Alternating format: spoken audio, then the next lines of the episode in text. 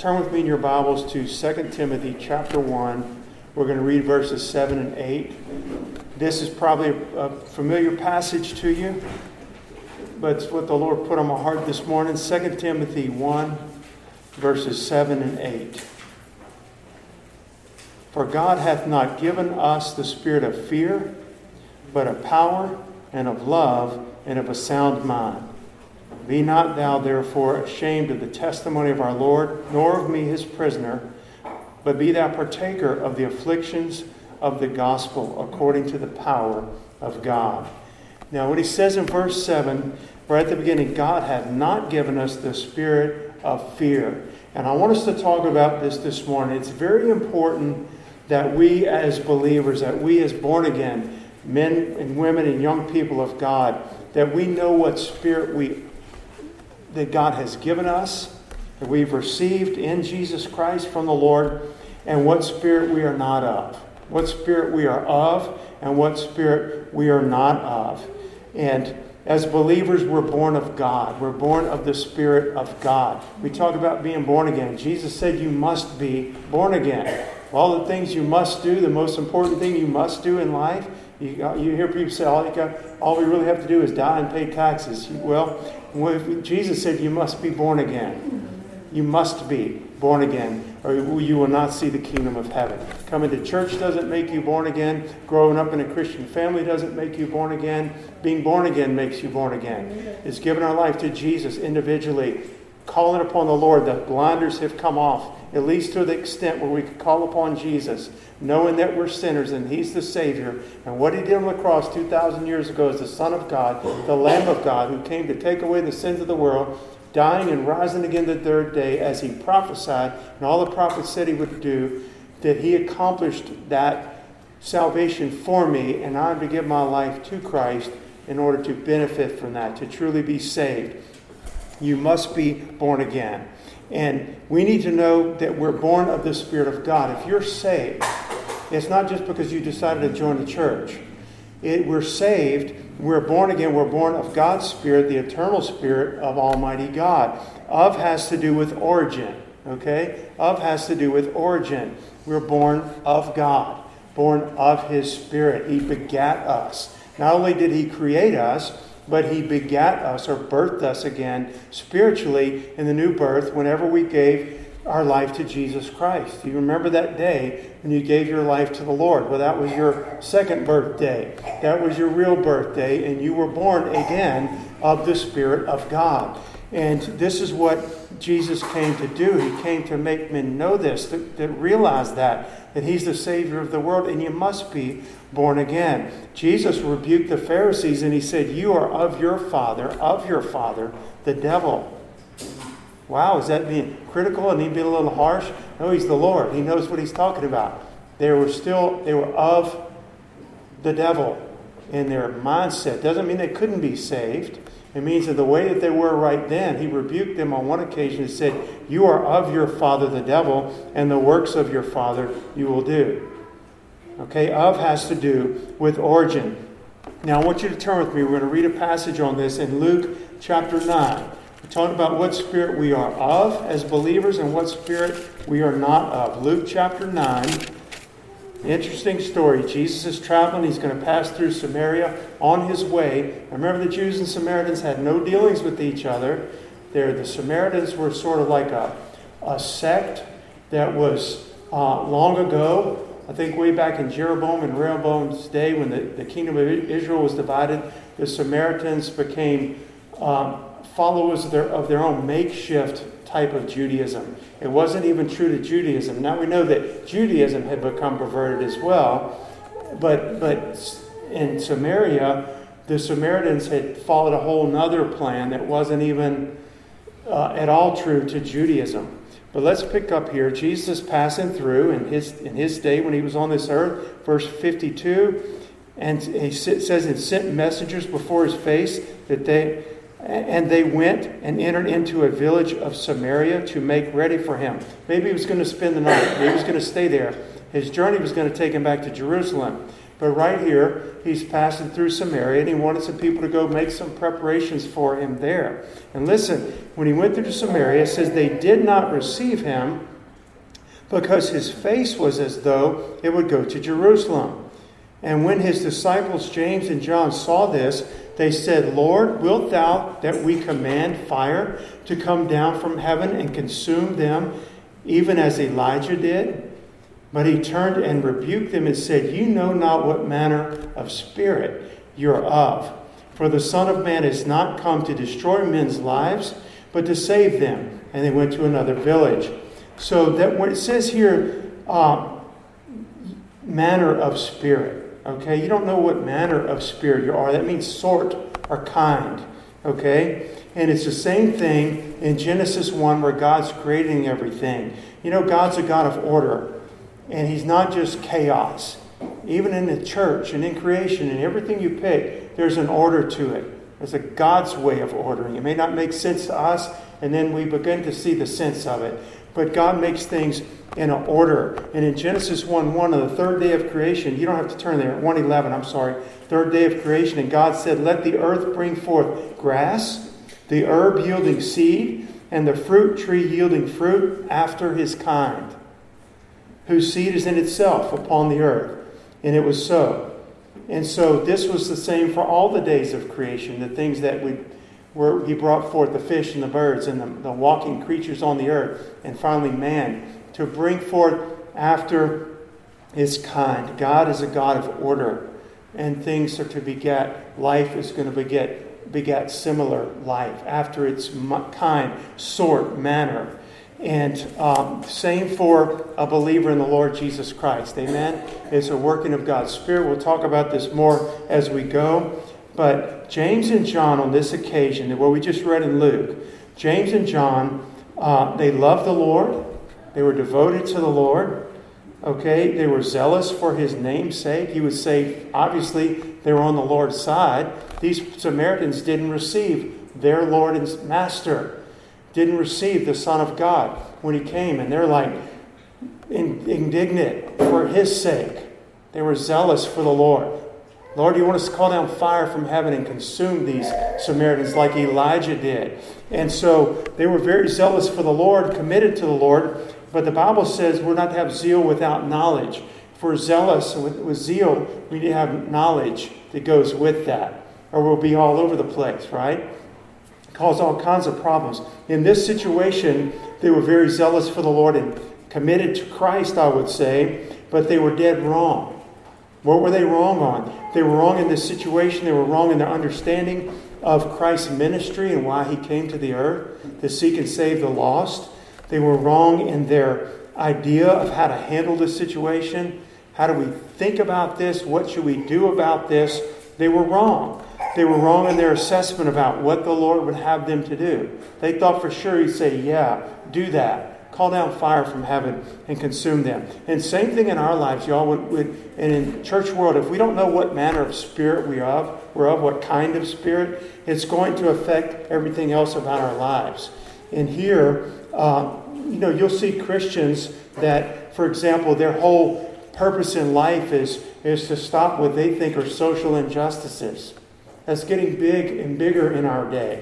And it's taken away from the true calling of God, which is to be salt and light, which is to preach this gospel to all creatures, going into every world. He that believes and is baptized will be saved, and he that believes not shall be damned. Go into all the world and preach this gospel. And it's somehow morphed into go and help all the suffering. Is there anything wrong with helping suffering? No, not at all. But that suffering is going to continue. The Lord said, "You'll always have the poor with you."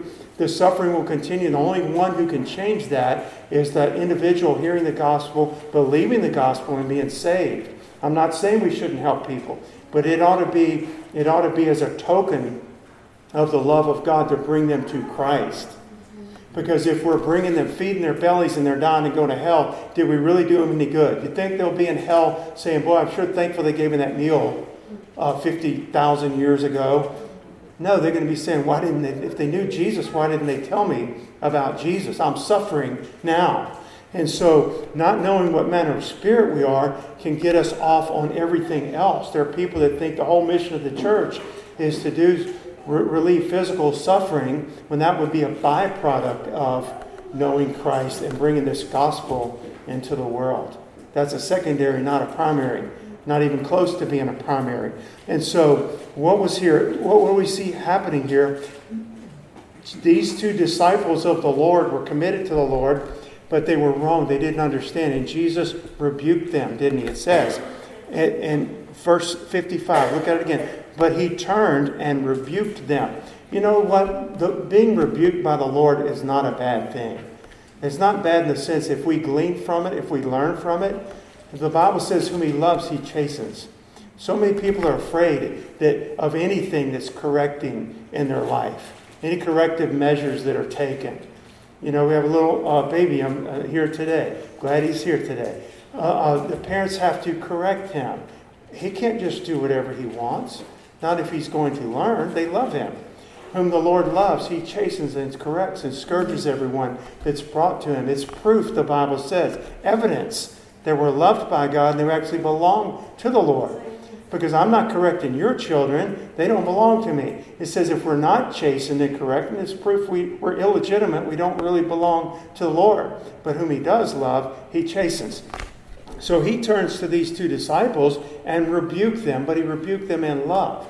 We can do rebuke, reproof, correction, instruction according to the Word of God and by the Holy Spirit in a way that is Christ-like, that is beneficial. Then it's up to the hearer. If it's me that's the hearer of the rebuke or you that's the hearer of the rebuke, then we have to receive it in a way that actually helps me.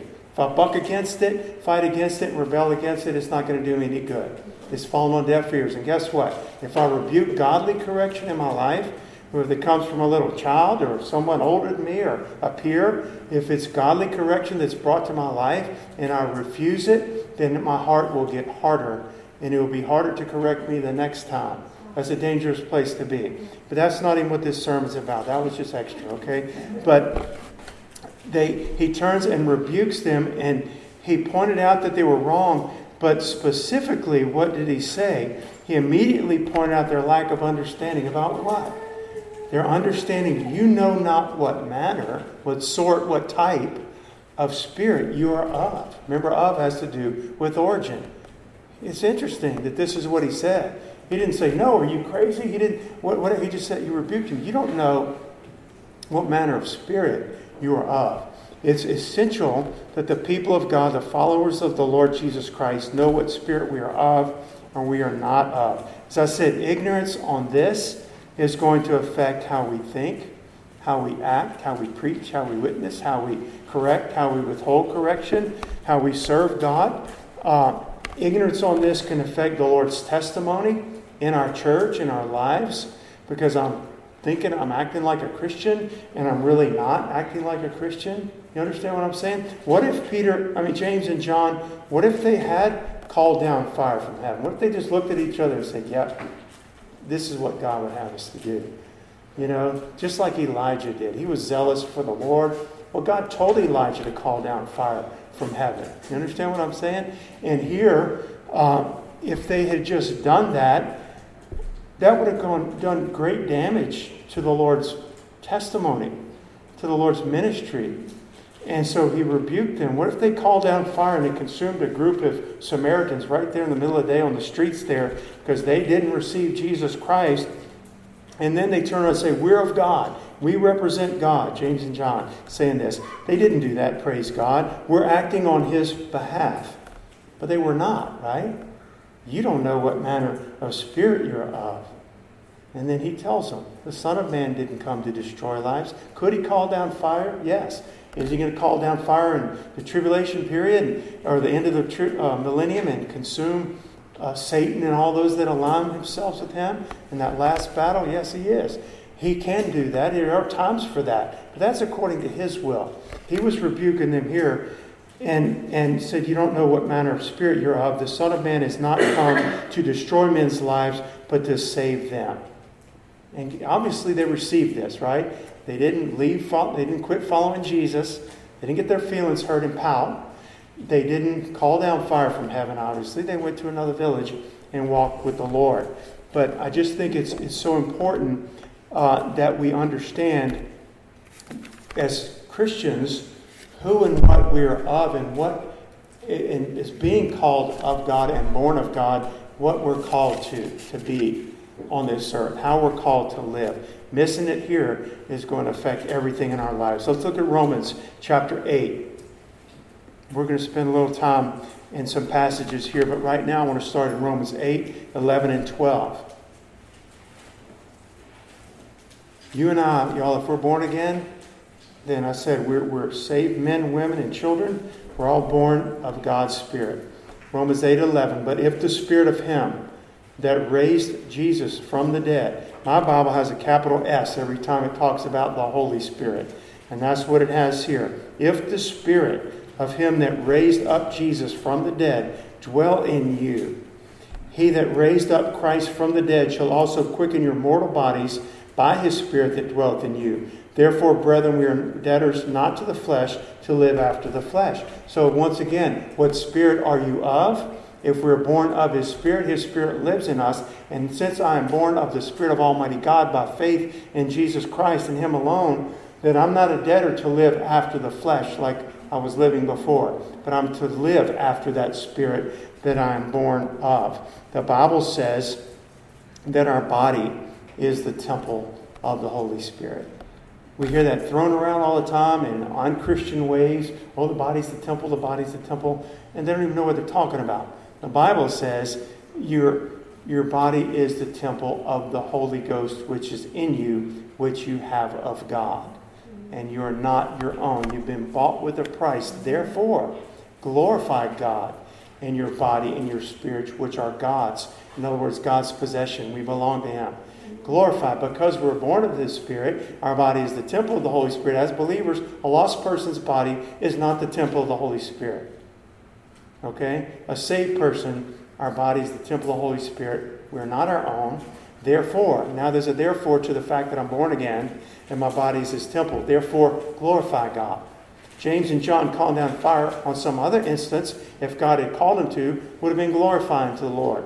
Here, it would not have been. They needed to know what he had called them to do. We are not of the world. We're not of the spirit of the world. Okay? And so, the Bible says that we're born not of blood, nor of the flesh, nor the will of flesh, nor the will of man, but of God. Okay? That's the born again life and how we're born again. So, let's keep reading. Skip down to verse 13. And we're going to read through verse 16. For if we live after the flesh, if ye live after the flesh, ye shall die. But if you through the Spirit, again, that's the Holy Spirit, do mortify or put to death the deeds of the body, you shall live. For as many as are led by the Spirit of God, they are the sons of God. Here's our key verse right here, verse 15. For ye have not received the Spirit, little s there, right? In my Bible anyway, you have not received the spirit of bondage again to fear, but ye have received the Spirit, capital S, Holy Spirit of adoption, whereby we cry, Abba, Father. The Spirit itself bears witness with our spirit that we are the children of God. So verse 15, let's read it again. For ye have not received the spirit of bondage again to fear, but ye have received the Spirit of adoption, whereby we cry, Abba, Father. And the Bible says there that what fear is he talking about? Now that we're born again. You know, people, the Bible says all our lifetime, it says in Hebrews, I think, chapter 2, that men, just natural men, all our lifetime we were subject to bondage. And there's a fear that goes with that. There's a fear of dying. There's a fear of not being right with God. And the words may never come out of a sinner's mouth, but they go through life with this knowing that there is no peace, saith the Lord, to the wicked, right? It's like the sea that's turning up dirt all the time.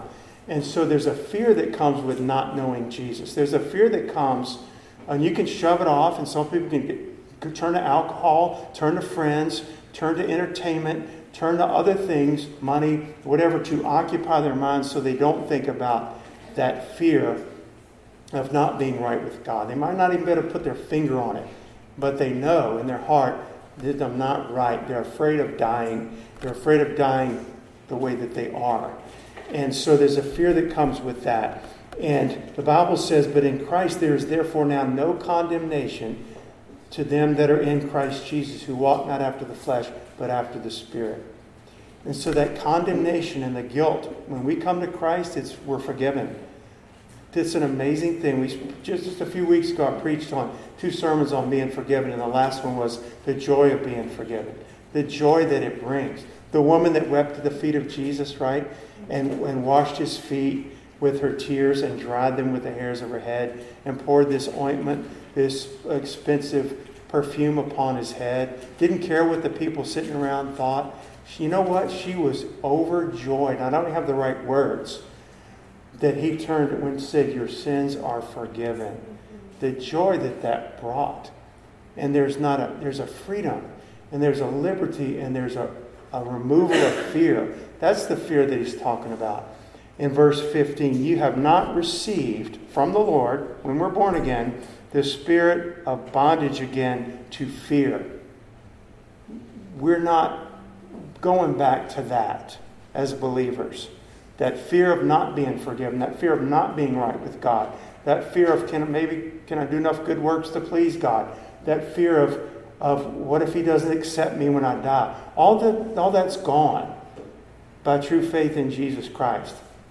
That is the spirit of fear again to bondage again to fear. And we've been set free from that. And it goes with the scripture that we open with. God has not given us the spirit of fear. That is not from the Lord. I want to define the word fear because we've used it twice. We used it in Romans 8:15 and 2 Timothy 1:7. That word fear means cowardice, timidity, fearful, and one that might surprise us all. One of the definitions of fear here is faithless. Faithless. You know how in Revelation when chapter 21, who's not going to be part of that holy city? That New Jerusalem, it says the first ones that are mentioned is not going to be there, are the fearful and unbelieving.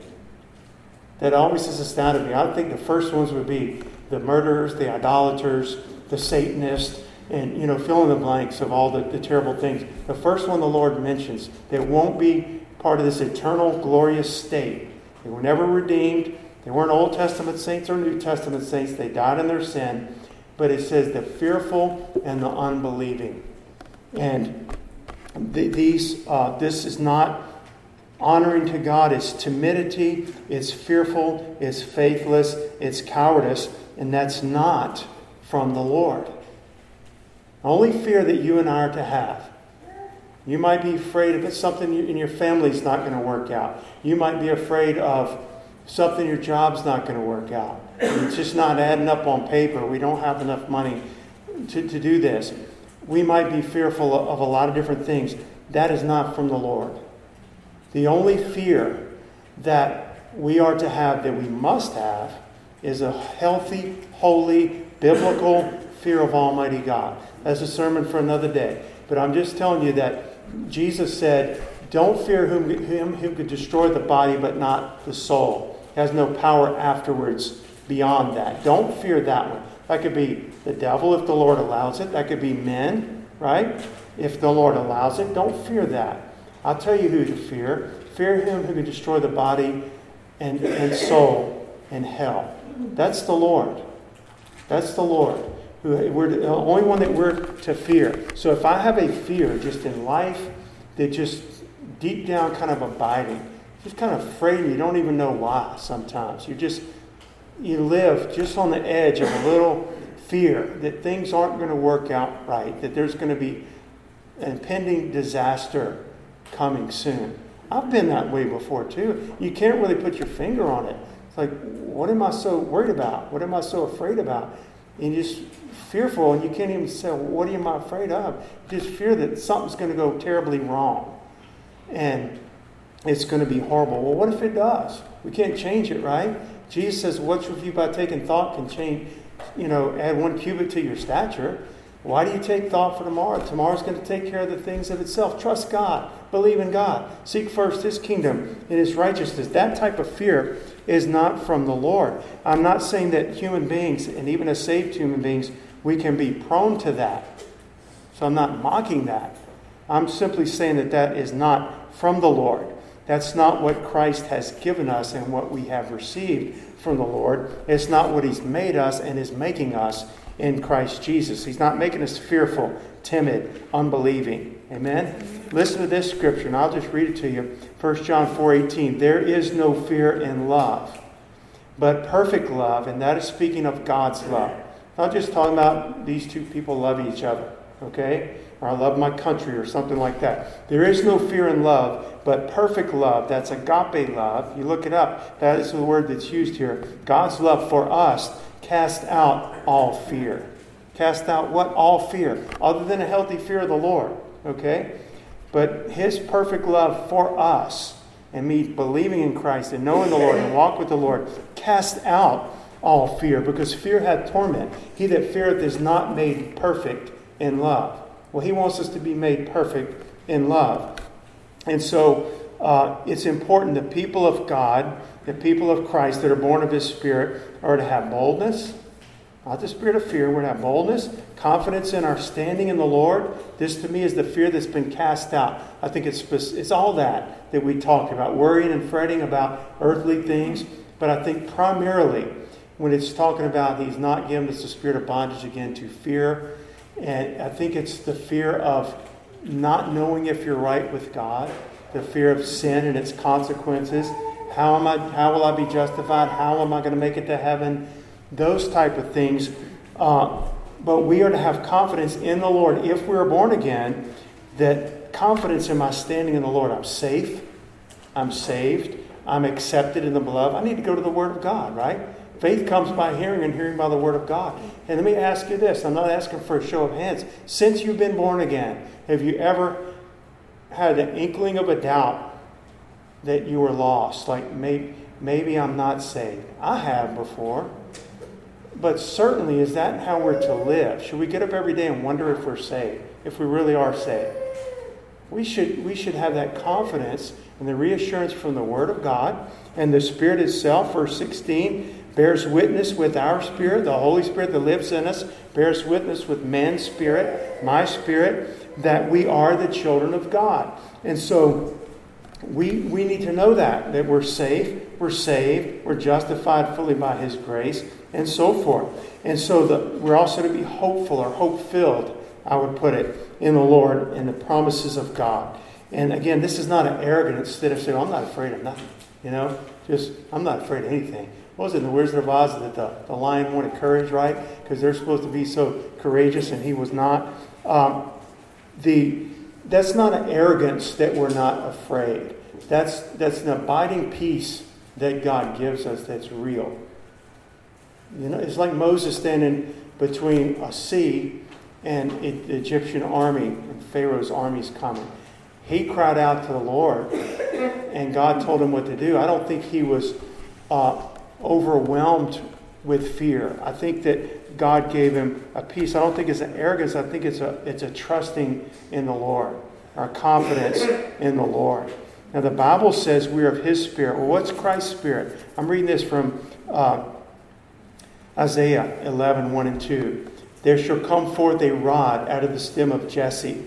They're speaking about Jesus at His first coming. And a branch shall grow out of His roots. And the Spirit of the Lord shall rest upon Him, upon Christ. And it gives a description of the Spirit of the Lord. I don't know if this is a complete description or a partial description. But it says the Spirit of the Lord shall rest upon Him, Jesus, when He comes. The Spirit of wisdom and of understanding. The Spirit of counsel and might. The Spirit of knowledge and of the fear of the Lord. Well, that was the Spirit that came upon Christ, that rested upon Him and abode upon Him, didn't come and go. And if we're born again, that's the Spirit that we are of. That Spirit. Okay? And we're not given us or bestowed upon us the spirit of fear. And I'm going to try to start bringing this to a close, is that I need to know this by faith, what spirit I am of and what I am not of. And we are not of the spirit of fear, timidity, cowardice, faithlessness, fearful. That's not what God has given us. I might be prone to it, but it's not from the Lord. It's not what he's making me. It's not what he wants to make me in Christ. Okay? What he has given us, this goes back to 2 Timothy 1:7, power, love, and a sound mind, right? We hear that all the time. We quote it here very often. Power. I want to go over these just very quickly. Power, love, and a sound mind. What he has given us. Not fear. That's over here. Perfect love casts that out. All abide in his love. All right? But he has given me the spirit of power. That is the word that's used so often in the New Testament for power. Is dunamis. And like in Acts chapter 1 verse 8, right? Where it says, you shall receive power. After that, the Holy Ghost has come upon you. And you shall be witnesses unto me, both in Jerusalem, Judea, Samaria, and the uttermost parts of the earth. Tarry till you're endued with power from on high. Same word here. Okay? Dunamis power. What does it mean? It means inerrant power. It means power to reproduce itself. Miraculous power. Power, think about that, to reproduce itself. And so I've thought about this often. I've spoken of it before. One of the things, anytime somebody is born of God, they're truly born of God, we are going to be, little by little, God's working in us to do what? To conform us to the image of his Son. We're already saved. His Spirit lives inside of me, but I just got saved yesterday, for example. It's going to take a little time for fruit to bear. But without question, my life will bear fruit. If I abide in him and his word abide in me, the Holy Spirit's working in me. There will be this power to make me after the likeness of Christ. I'm not mimicking him. It's a real, something that's produced in me by the Holy Spirit. They were first called Christians in Antioch, not by themselves. Christians mean little Christ. They were first called little Christ by unbelievers that watched them, watched their lives, how they loved, and how they acted, and how they were holy and separated and worshiped God and feared God and believed the Bible and so forth. And so that is a working of the Lord, power to reproduce after his kind. So somebody you would go and witness to. You lead your brother to the Lord, and they get saved. Guess what? Your brother's going to be just like you. I look different, okay? Live in a different city, personality might be a little different.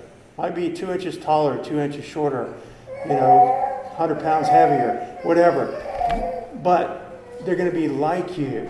Those essential qualities and traits of the Lord. It's a working of the Holy Spirit. A Christian today should not be any different than the Christians in the book of Acts. We should not be. We should be just like those people.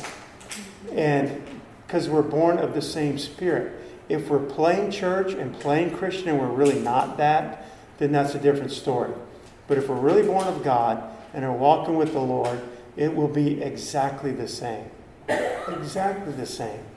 And our convictions and our love for God and our worship to the Lord and what's right, what's wrong, how we judge things, how and so forth, how we love, that would be the same. Because it's power to reproduce itself. He's also given us a spirit of love. That again is agape love. He hasn't given us the spirit of fear, but power, love, and it is agape. That's the word that's used in 2 Timothy 1:7 as well. It means divine love, the love of God for us. God's love that originates with God. We're in Sunday school, we're studying the attributes of God. We haven't gotten to this one yet, but we're going to get to the love of God. Love, true, this kind of love, inerrant love, it's you've heard of unconditional love before. Agape love is the Greek word. That is contained in Christ. That you don't find that somewhere else. You won't find that in Hinduism or a Buddhist monk or in Islam or a good old boy who give you the shirt off of his back kind of thing. That can be phileo love, which is brotherly love, and all those type of other kinds of love. But this type of love that's mentioned there, agape, it has its source and origin in God. But if you are born of his Spirit, then the Bible says the love of God is shed abroad in our hearts, in men's hearts, by the power of God, by the Holy Ghost. The love of God. That's the only way you're going to get it. Somebody's envious and they wish they loved like the disciples loved each other and wish they loved God like you and I loved God. A lost person is going to try it. They can't do it. They can mimic certain things, but that comes from God. And it's that love of God is shed abroad in our hearts by the Holy Ghost. That is a working of His Spirit. And so this is what He's given us, power, love, and charity suffers long, it's kind, it envies not, it vaunts not itself, it's not puffed up. It's a little description from 1 Corinthians 13, chapter 13. And He's given us the spirit of a sound mind. What does that mean, a sound mind? The Bible tells us, and you don't have to turn there, but 1 Corinthians 2:16, we have the mind of Christ, first of all. We have the mind of Christ. What does that mean? I mean, it's by the Spirit of God as well. And then we're told to let this mind be in you, which was also in Christ Jesus. Right? Philippians 2. And so there's a meekness and humility, laying down His life even to death, obedient to death, even the death on the cross. Let this mind. We have the mind of Christ, number one, as born-again people, and we're to let this mind or allow that mind to function in us, to dominate, to reign and rule with the mind of Christ. We have the mind of Christ. Let that mind be in you. Okay? I can kick it to the side. Too many times, and I care more than I care to mention, I know I have the mind of Christ as a believer, but I haven't made decisions or acted or reacted with the mind of Christ. I've not let the mind of Christ be in me at certain situations, although I have the mind of Christ. You understand my point? We're to let that. But what does it mean, sound mind? Sound mind means sober, disciplined, self-control. And we're to let that mind be in us. Sober, disciplined, self-control. I say it often. It seems like in our day and age that discipline is almost like a curse word. In the church, people don't want to hear about discipline. We don't see it in the schools. It trickles down. I think it starts with the church, believe it or not, and goes out instead of the other way. And there's not a disciplined mind. There's not a disciplined attitude. There's not discipline in the pew. And there's not discipline in the pulpit. And it carries on to these other things. But it means self-control. And I'll tell you this, no matter what our circumstances are, no matter how adverse they may be, contrary they may be in our lives as believers, we're not to act rashly. We're not to act foolishly. We're to use wisdom. We're to use godly judgment. We're to be self-controlled by the power of the Holy Ghost in us, because that is what He's given us. Power, love, and a sound mind. It means disciplined. Self-control. Okay? Sober. And I'll be bringing this to a close. But as believers, we do get troubled. We do get anxious, don't we?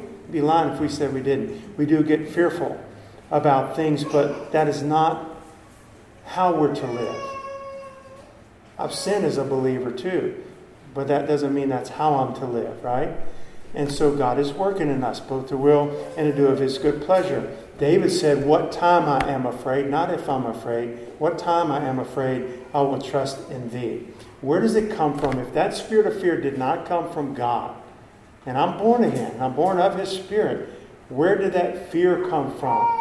It may be an irrational fear, whatever. Fear of the future, it comes in my life. It didn't come from the Lord. You know where it arises from? Unbelief. It arises from, in that thing, I'm not trusting God. I trust God with problems 1 through 99 in my life. But for problem 100, I just can't trust God for that. Maybe because you haven't seen it answered yet. Okay? Maybe because you pray so many times and you say, I guess God just doesn't want to do it for me. Whatever, and then we fear.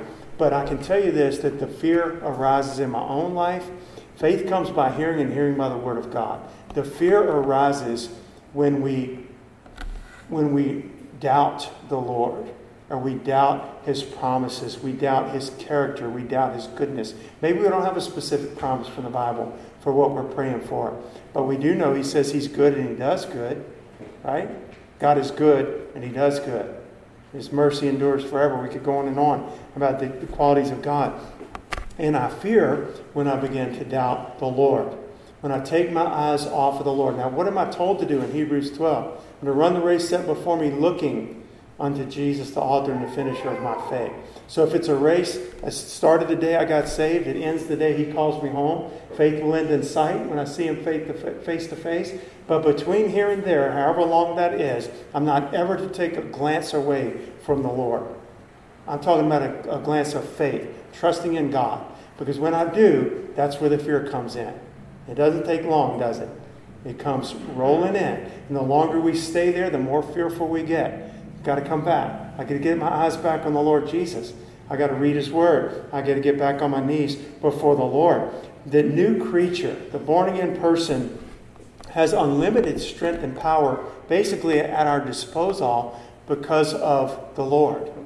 Now unto him that is able to do exceeding abundantly above all that we ask or think, according to what? The power, that's dunamis, that works in us. Unto him be glory in the church by Christ Jesus throughout all ages, world without end. Amen, is what he says. Our enemy wants to cripple us with fear. Our enemy wants to cripple us with fear. Fear does cripple people, doesn't it? Why didn't you ever try? You said you always wanted to do this, and now you're an old man, and you never tried it. Why didn't you? Well, I guess I was just afraid to ever try. You know, just even in a natural sense. Afraid of failing, so I never tried. Well, you sure failed now because you're too old to even try. You know, whatever it may be. Satan wants to cripple us with fear, but the Lord says, don't be afraid, right? I'm with you. Fear not, neither be dismayed. He told Joshua, told Jeremiah when he sent him to, as a young man to be a prophet to Judah and preach the truth to them about the coming judgment. He wasn't going to be a popular guy, and he wasn't. He was thrown in prison a couple of times. He says, don't be afraid of their faces. Right off the bat, I know you're a child. Don't say to me you're a child. I made your mouth. I've ordained you to be a prophet to the nations. Before you were formed in your mother's womb, I knew you and ordained you for this. Don't be afraid of their faces. Well, the fear comes when we doubt what God says. We take our eyes off the Lord, that look of faith to the Lord. And I share this, R.A. Torrey was preaching one time at a big conference, and a Christian he had known from years past, all of a sudden he saw him at the front row of one of his meetings, and he's watching him the whole time he's preaching. And the guy's just troubled. If you ever seen somebody that's just fearful and troubled and they're not settled and they have no peace, he came up to him afterwards and says, what's wrong? Have you taken your eyes off the Savior? And really, that was it. He had taken his eyes off the Savior and he was fearful. And that's where it comes. And so God hasn't given us that, y'all. And I want you to turn back to 2 Timothy. We're going to close here. We read 2 Timothy 1, 7 and 8. But I want us to back up and read verse 6. So Paul's telling Timothy, now what point is Paul's life? He's in prison in Rome. It's the last epistle that he wrote, last things that we know of that he wrote on earth. And he's charging his young disciple, Timothy, who's the pastor of the church in Ephesus, and he's leaving him with some important thoughts. He says, Wherefore I put thee in remembrance that thou stir up the gift of God which is in thee. God has not given us a spirit of fear, but of power, love, and of a sound mind. Be not thou, therefore, ashamed of the testimony of our Lord, nor of me, his prisoner. Paul was about to be executed. He knew he was. But be thou partaker of the afflictions of the gospel according to the power of God. God hasn't given us a spirit of fear, but power, love, and a sound mind. Power, love, and a sound mind. I do get fearful at times. So do you as believers. But that should be less and less, and more should we be walking in the Spirit that he's given us. That does not come from the Lord. No way, shape, or form. Just this irrational fear, or even fear that we think is rational, that's not a fear of God. It didn't come from the Lord. And maybe Timothy was getting fearful. I put you in remembrance. Stir up the gift that's in you. You have a gift that was laid on, when we laid our hands on you, that you received. Maybe the gift of the Holy Ghost. Maybe it was that and the calling of God upon his life to be a pastor. We don't know exactly. But stir it up. You know what stir up means? It gives the idea in verse 6 to keep stirring up. That's why we don't come to church once and then I'll see you again in heaven. We come to church, we'll be back tonight in prayer because we're stirring that up. It means to rekindle a fire.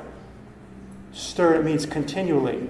The definition of the word, stir up the gift that's in you, Timothy, because he was tending to be afraid. Don't be ashamed of me. I'm about to be beheaded. I'm about to be martyred for the Lord. Don't be ashamed of me, his prisoner, or the Lord, or the testimony of the gospel. You remember that gift that was given you, stir it up. Okay? It means keep stirring it up. Keep stirring it up. To rekindle a fire or a flame by adding fuel to it. Well, how do we do that as believers? It's my last thought for the day. Dee, you can come up. How do I rekindle that thought in me as a believer? Not just the thought, but that Spirit, the Holy Spirit. I have to remind, it's not enough just to quote this verse. God hasn't given me the spirit of fear, but power, love, and a sound mind. That helps. And I need to quote it. But y'all, if I'm adding fuel to the fire feeds on what? It feeds on wood, okay, or combustible things. And that Holy Ghost fire in us is going to feed on the Lord. We have to feast upon Jesus. I am the bread of heaven. I'm the bread of life. If any man, eats of the bread, this bread, he'll never die. We have to feast upon the Lord. By coming to church, this is part of the feast, okay? Because we're being fed the Word of God.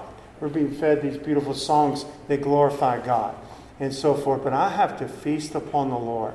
If I'm going to stir up that gift within me and keep stirring it up, that means a practice or a habit of feasting on Christ, feasting on His Word. Again, faith comes by hearing and hearing by the Word of God. Faith in the Lord and the increasing faith in the Lord is the answer to the timidity and the cowardice and the fearfulness and the unbelieving. That's the answer and the only answer. And we need to know that. We need to walk in that. And so I read a quote. One minister said, believers can serve valiantly, endure patiently, suffer triumphantly, if need be, die gloriously. It's because we're born of His Spirit. It's not because we're really brave. You understand that? It's not just because I'm extra brave. Because all of us get afraid at times. And all of us would be afraid of hell if that was facing us. Or sin. Or the devil. If he appeared to us. And we would be afraid of all these things. But it's not the spirit we're of. Greater is He that's in us than he that's in the world. He's not given us a spirit of fear. He's given me the spirit of power, love, and a sound mind to every believer. That's what He's given me. And I'm closing with this thought. When Peter and John were brought before the religious council twice in Acts chapter 4 and chapter 5. First time they were threatened. The second time they were threatened and beaten and turned loose. From the first time it says when they saw the boldness of Peter and John and perceived that they were unlearned and ignorant men, they marveled. And they took knowledge of them that they had been with Jesus. It wasn't just a natural boldness in Peter. It was a boldness of the Holy Ghost in Peter and John. They're ignorant. They're not educated. They're unlearned. They're blue-collar fishermen and workers. And yet they're confounding the wise. And they're not backing down. Well, those just two special men. Well, I think they were special. But I don't think that was their strength, that they were special men. The fact was they had been with Jesus. They took knowledge. Lost men, their persecutors, took knowledge and said the only answer to this kind of boldness that they have, they're not crazy, they're not out of their minds. Their only answer was, and they were right, they've been with Jesus. That's the answer for you and me. We need to be with the Lord. Being at church doesn't do it. It's part of it. But it's being with the Lord. 365 days. Being with the Lord more than we're not with the Lord, if that makes sense. Increasing our intimacy and our fellowship with our abiding in Christ. And all the wonderful saints of God that we read about in the Bible, and all the wonderful saints of God we read about since the Bible, and I read about George Mueller, and I go, unbelievable. It's unbelievable. I'm not 1/1000th of the man that he was. How he accomplished what he did in his life. The way that they accomplished what they did in their lives is they got less and less attached to the world and more in the presence of God. and they didn't have a fear to step out and do what God called them to do. They didn't have a fear to dream big, to pray big, to ask big. It's going to come as we abide with the Lord. It took knowledge that these two men had been with the Lord. We're still talking about Peter and John today, not the religious council. We're talking about Peter and John, the fishermen, because they had been with the Lord. And I just invite you to come be with the Lord. If you're fearful, don't be ashamed of that. Just come say, God, take this irrational fear from me. I'm tired of living in fear. I want to live and function with the mind of Christ. I want to have the power of love, love, and a sound mind. And I want to live that way. Help me to. He's going to help you. God doesn't want us to be timid, cowards, fearless, and unbelieving. Amen. Confess it to the Lord, because I believe fear and unbelief is sin. Confess it to God, be forgiven, and be strengthened. Amen. Father, we come before you in the mighty name of Jesus, God. We do love you and we praise you. I want to thank you that, first of all, that we're born of your Spirit. And you're producing Christ in us. For whom God did foreknow, he did also predestinate to be conformed to the image of his Son. You have not given us the spirit of fear, again to bondage, or bondage again to fear. Perfect love casts out all fear. God, I pray we wouldn't be a fearful and timid people. We'd have a holy fear of God, and we would walk and live from this day forward with the power of the mind, of power, love, and a sound mind. That Spirit would increase in us as our faith in you increases, God. Help us, Lord. Forgive us for our fear. Forgive us for our unbelief. Wash us in your blood. In Jesus' name, thank you.